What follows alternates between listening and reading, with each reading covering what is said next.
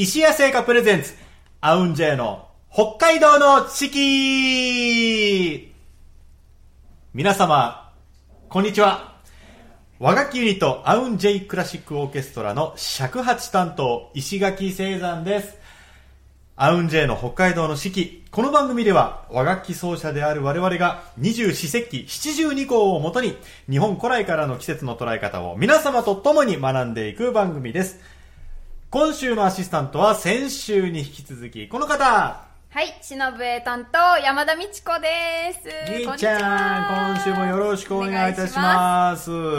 秋深まってくるこの時期ですけれども、あれ、みっちゃんいつの時期一番好きって言ってたっけ？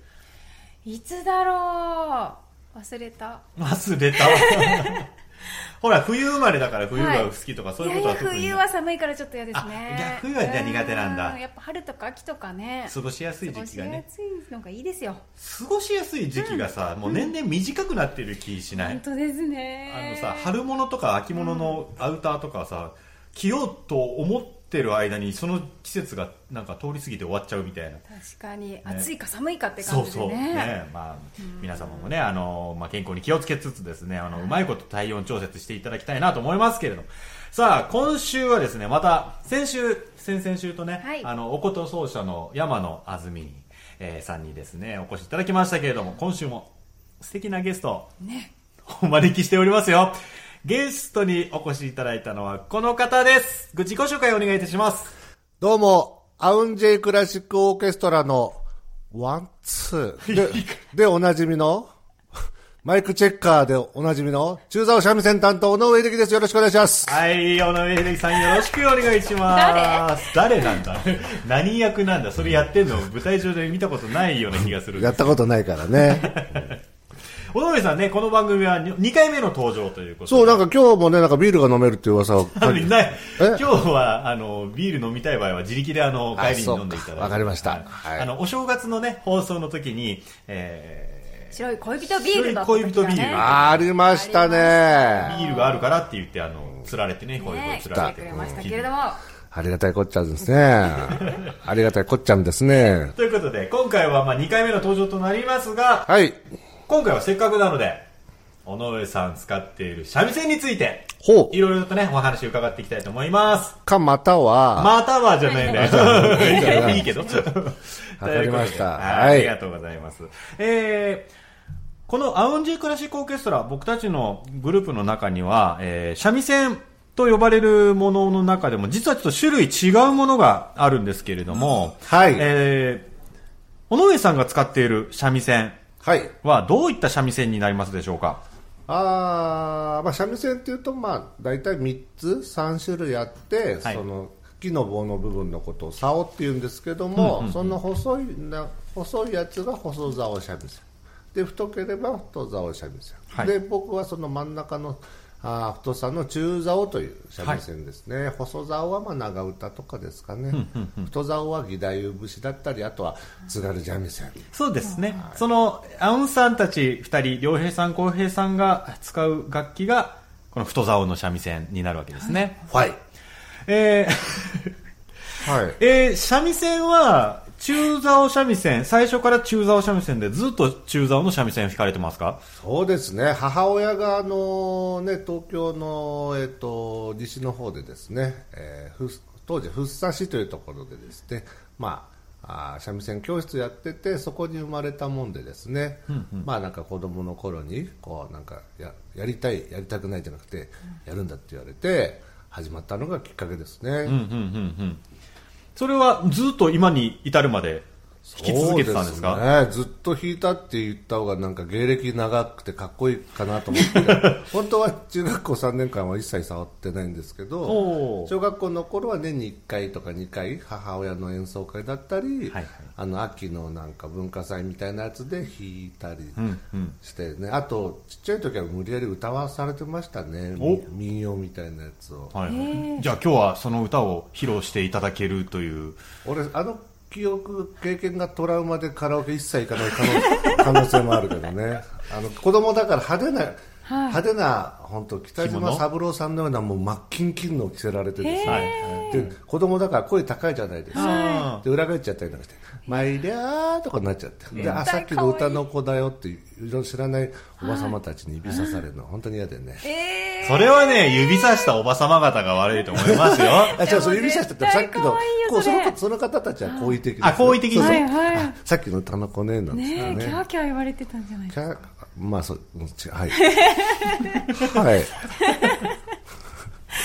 あの、まあ、そんなね、あの、じゃあ、中、え、中学校3年間だけですか？じゃあ弾かなかったのって。う。そうあの中学校の最後の方に、まあ、ロックと出会いまし出てた、ロック。ちょっとギターとかねあのかじろうとしたら、あのギターって弦6本なんですよほうほうほ三味線って3本なんですよ。う。3つの味の線でね、三味線。はい、で、まあ、なんだかんだ三味線を6年やったもんで、ギターを始めたかったんだけど、はい。コードという和音ですか、たくさんの指を使って複数の弦を押さえるって発想が俺には分からなくて、うんうん。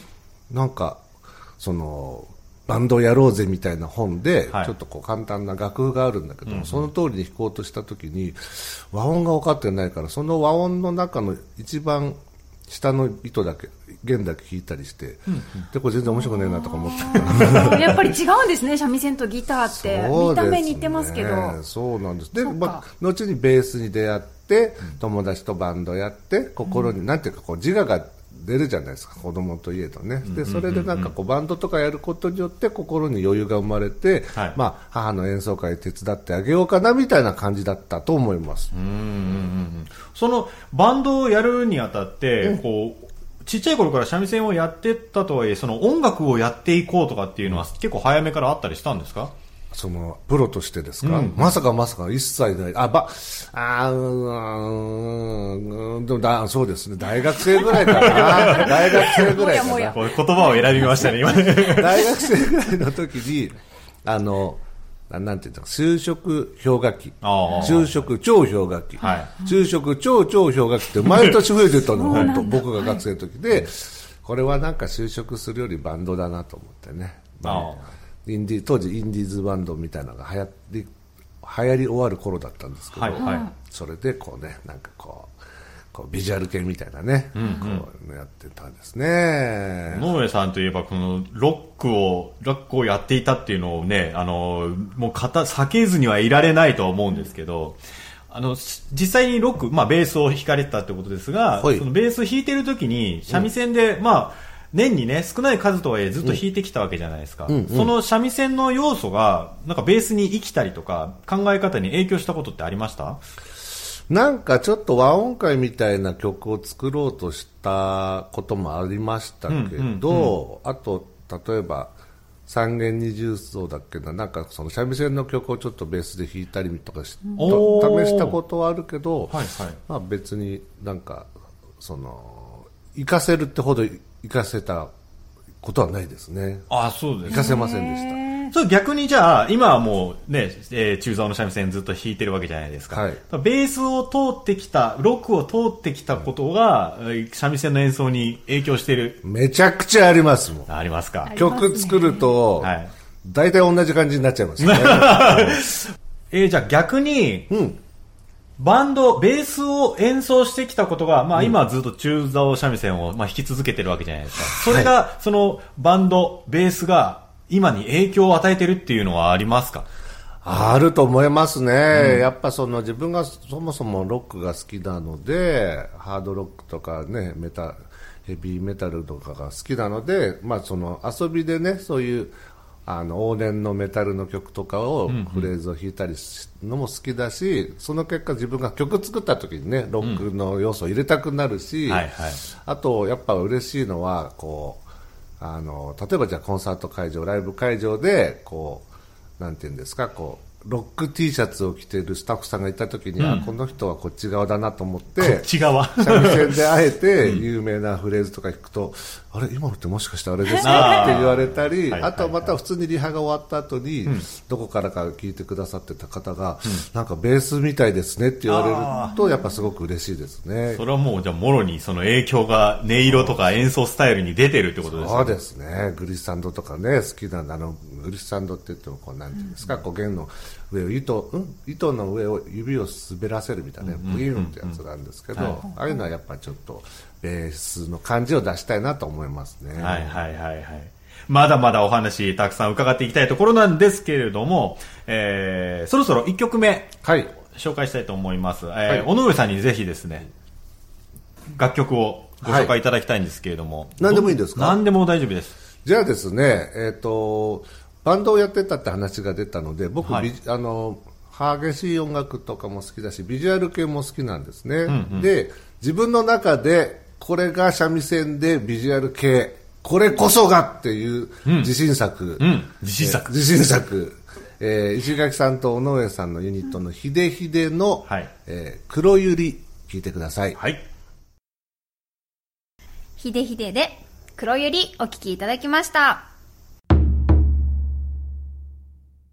さあ、それでは、本日のはい。石屋製菓さんのスイーツのコーナーに参りたいと思います。よいし本日ご紹介するスイーツはこちら。ででん。ザ・リミテッド。北海道ダックチーズ。ダックチーズ。これあの、まあ、リミテッドと名前がついているんですが、これ実はですね、羽田空港第一ターミナルの限定商品なんですね。第一ターミナル限定。うんお北海道産チーズを使用したベイクドチーズをアーモンド風味のダックワーズでサンドした羽田空港限定のオリジナルチーズケーキ。口に入れると滑らかなベイクドチーズ、くるみの食感、アーモンドの風味が広がります。食感のコントラストとコクのある味わいをお楽しみくださいということで、石屋製菓さんのお菓子、基本的にあの、パッケージがね、毎回すごく素敵、かわいい。かわいいね小物入れとかになりそこの中にあるものが今用意されておりますので、えーいただきたいと思います。ありがとうございます。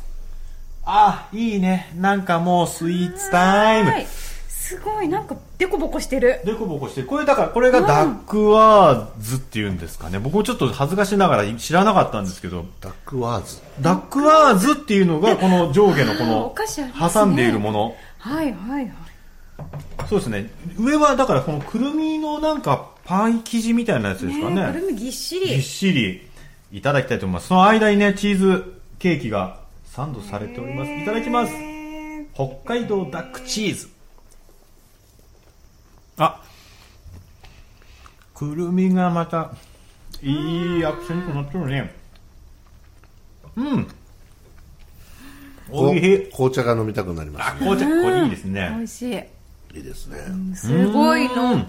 濃厚ですね。だけどなんていうか、量食べられる濃厚さというか、二人でバクバク食べてますけど。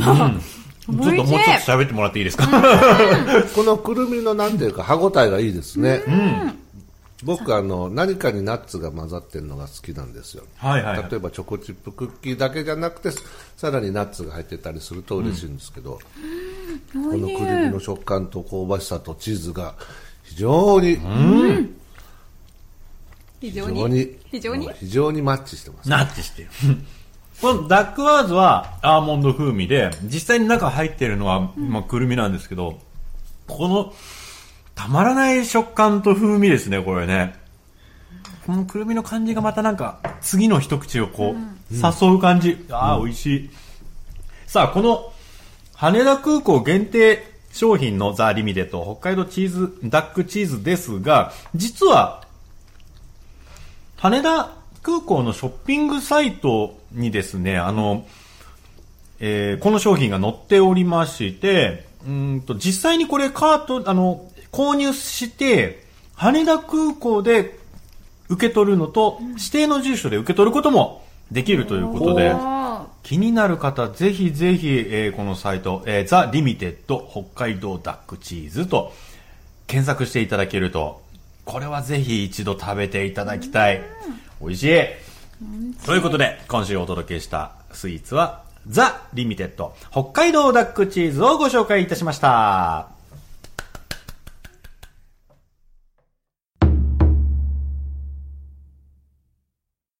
さあ、それでは今週の七十二項のコーナーに参りたいと思います。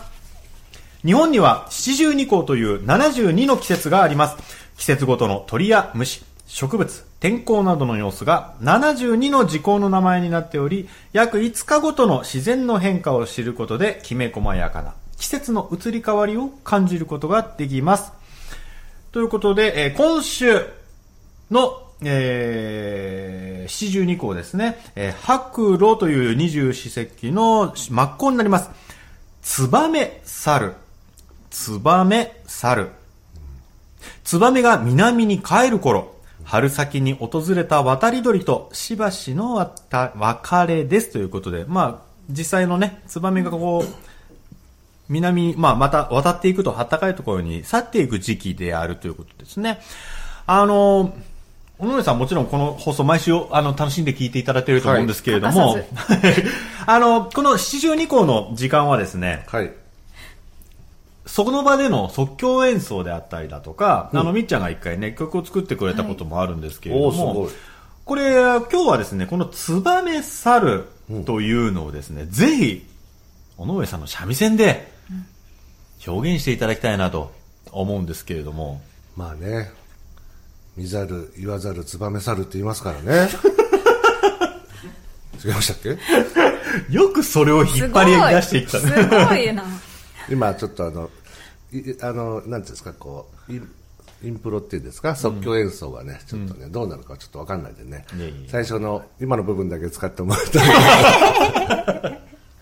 あの、尾上さんといえばですね、あの、アウンジェイのライブコンサートの中でも、あの、小話って、こう、題材つけて、そうですね。ね、セットリストの中に小話ってあって、尾上秀樹、小話っていう時間も作ったりするんで、もう、今まで僕らは基本的に、まあ演奏したり、みっちゃん机叩いたりとか、はいはい。後ろにあるおことちょっとジャラジャラ触ったりとかね。してきたんですけど、はい。尾上さんぜひもう気が乗ってきたらもう語っていただいてもいいですし、マジですか？本当に自由にやっていただいて、ツバメ猿ね。じゃあ、はい、わかりました。それでは、じゃあ、あれだね、中座を三味線でお送りするじゃなくて、尾上秀樹がお届けする、そうですね。ツバ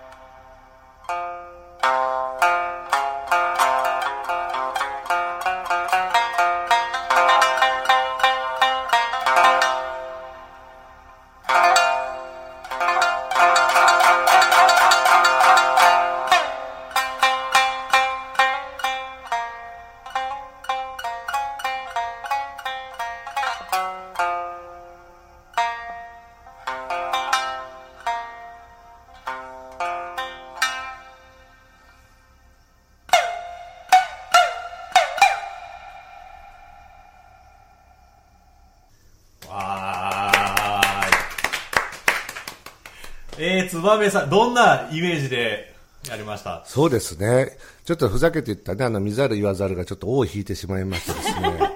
ツバメ猿、ツバメが去っていくんじゃなくて、あの、普通のお猿さんがね、ちょっと登場しちゃったので、まあ、ツバメといえばね、東京ヤクルトスワローズということで、はいまあ、野球大好きですからね、もはい。なので、えースワローズの東京温度をモチーフに、う。うん。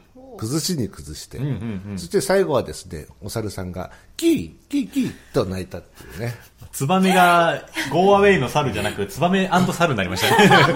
脈絡なし、落ちなし、意味なしです。すごいですね。ありがとうございました。ありがとうございまあの上秀樹がお届けするツバメ猿お届けしました。ということで、えー本日の2曲目お届けをしようと思うんですけれども、はいえーもう1曲、何か、尾上さんの大好きな曲であったり、ご紹介いただきたいんですが、えーそれではですね、はい僕の好きなですね、こう、激しい音楽というかですね、こう、ヘビーなメタルなんですけども、えーメタリカというバンドのはい。マスター・オブ・パペッツ、聞いてください。メタリカでマスター・オブ・パペッツお届けしました。本日もお届けしてまいりました、アウンジェイの北海道の四季、いかがでしたでしょうか？今日はね、あの、正月以来2回目となる、はい。尾上秀樹さんにご登場いただきましたけれども、まだまだ全然喋り足りないでしょそうですね。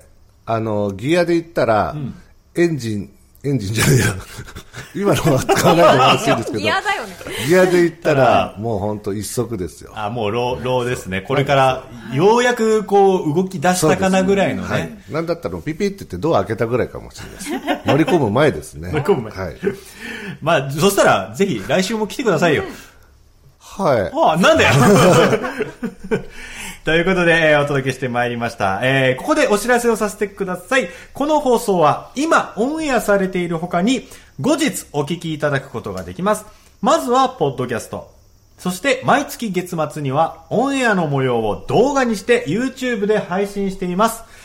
三角山放送局さん、そしてアウンジェの公式チャンネルをぜひご覧ください。また、アウンジェのライブ情報、札幌でもお聞きいただける配信情報などは、公式ホームページでお知らせをさせていただきます。AUNJ、アウンジェ、AUNJ で検索してください。また、えー皆様からのご感想や和楽器についての質問、こんな曲かけてほしい、など、リクエストもお待ちしております。ツイッターの三角山放送局にぜひコメントください。いただく際には、ハッシュタグ、AUNJ4S を入れてつぶやいていただければと思います。はい、尾上さんのね、お話面白かったとか、こういう話聞きたいとか、どしどしコメントをこうしお寄せください。お待ちしてます。今週もお聞きいただきまして、ありがとうございました。ありがとうございました。ありがとうございました。お届けしたのは、アウンジェの尺八担当、石垣聖山と、忍笛の山田美智子でした。そしてゲストをお迎えしたのは、中座三味線担当、尾上秀樹。でしたそれでは皆様、また来週またねー。すいませんでした。ワン、ツー。